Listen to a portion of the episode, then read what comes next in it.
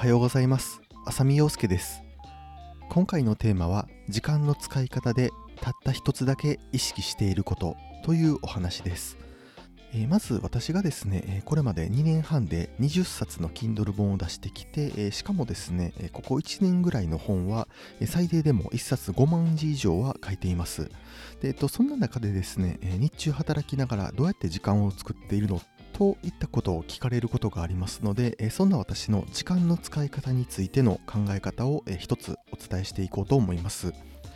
えまずですね、私が、え時間の使い方、ま時間を効率的に使う考え方っていうのはすごいシンプルで、もうただ一つ無駄な時間を減らすという点だけです。え例えばですね、私の場合、え時間の使い方の起点っていうのは、あのまず通勤電車です。っていうのもあの以前の私はですね毎日満員電車で出勤していたんですけどこの移動してるだけの時間ってすごい無駄だなというふうに思っていましたあの通勤電車って本当に身動きが取れなくて、えー、本当に20分とか30分、えー、ただ電車に乗って耐えてるだけですので、えー、この時間を無駄でなくすためにはどうするどうすればいいかっていうのが、え考えの起点です。で、えっと、答えは簡単でですね、えー、通勤電車、満員電車が嫌であれば、えー、人のいない時間に、えー、電車に乗って、えそれで座って集中すれば、えスマホで作業もできると、えそんなことを考えました。で、えっと、いろいろですね、その私の生活リズムの中で、えー、いろんな時間帯の電車乗ってみて、試してみたんですけど、私が乗ってる電車の場合、だいたい6時ぐらい、朝6時の電車に乗れば、えー、確実に座れるっていうことが分かりました。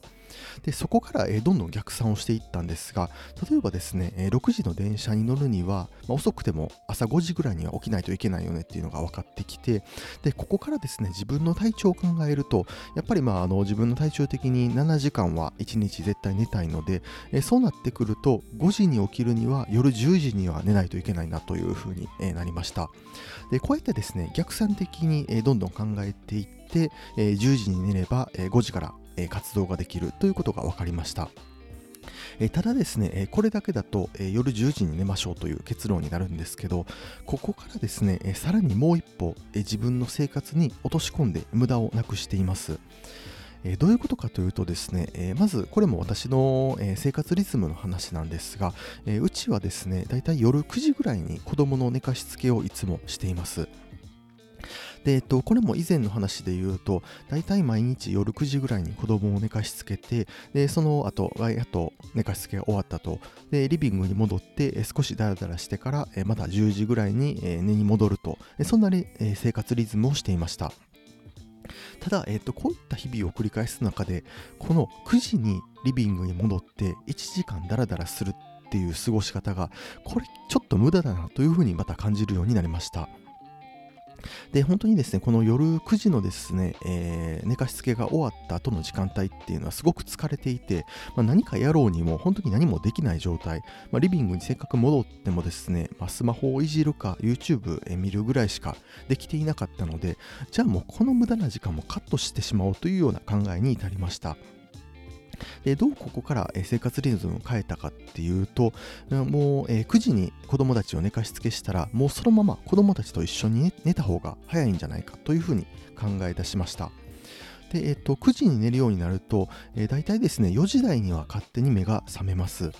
で、えっと、これもですね、もう7時間、7時間、えー、しっかり寝ているので、えー、目覚ましをかけなくても、えー、すっきり起きられるようになりました。えー、こんな感じでですね、生活リズムをどんどんどんどん微調整していって、えー、今の9時に寝て、えー、朝4時に起きる、えというスタイルができていきました。